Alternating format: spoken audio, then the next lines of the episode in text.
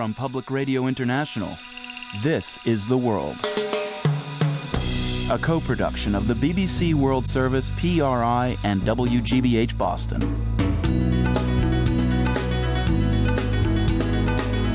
It's Tuesday, February 2nd. I'm Marco Werman.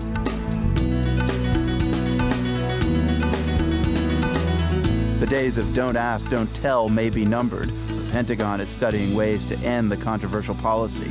Also, Yulia Tymoshenko wants to be Ukraine's president. She's already an intimidating woman. I, I thought it was a bit strange, but um, what actually happened in the meeting was that Mrs. Tymoshenko, when I started talking, stared me down. Literally, she stares at you and she's looking into you. Now, if you blink or turn away, then she knows she's won. Now, this news. BBC News with Ian Purden.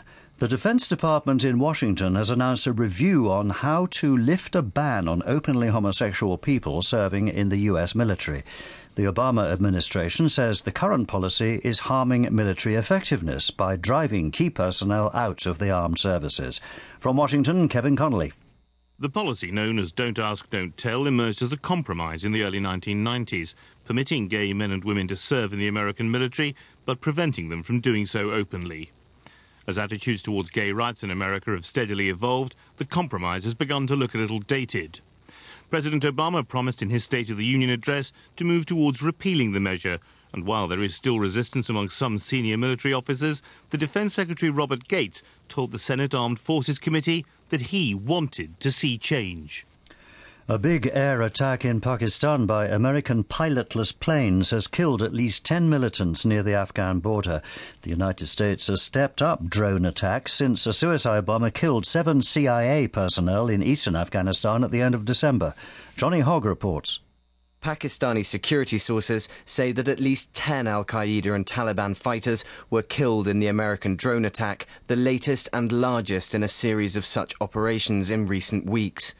They say the unmanned aircraft fired 18 missiles at various targets in North Waziristan on the border between Pakistan and Afghanistan. This strike comes amid continued confusion as to whether a senior Taliban leader, Hakimullah Mehsud, died in a similar attack in January.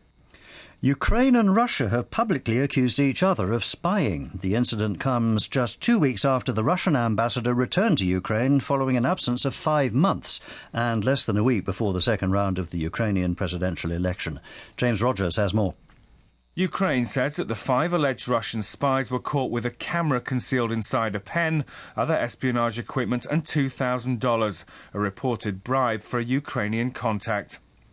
The head of Ukraine's security service says that the five were trying to obtain military secrets. Four of them have been expelled from Ukraine, while the fifth has been detained. Russia's security service, the FSB, has confirmed the detention but denied the Ukrainian version of events. The FSB said its actions were a response to the recruitment of Russians by the Ukrainian security services.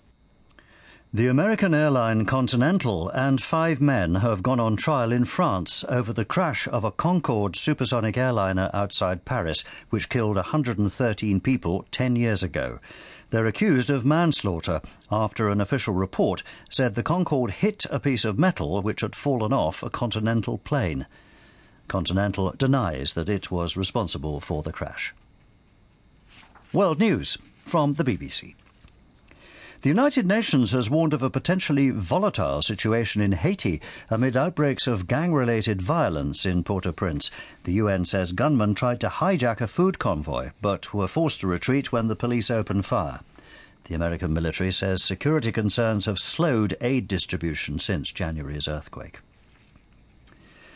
The British medical publication The Lancet has retracted a controversial study which suggested a link between the measles, mumps, rubella vaccine MMR and autism.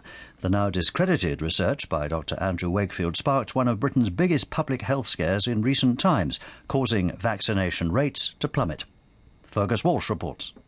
It has taken The Lancet 12 years to retract the Wakefield paper. Six years ago, the journal admitted it was wrong to publish the research. It emerged that Dr. Wakefield had failed to disclose that he was being paid to investigate claims that children had been damaged.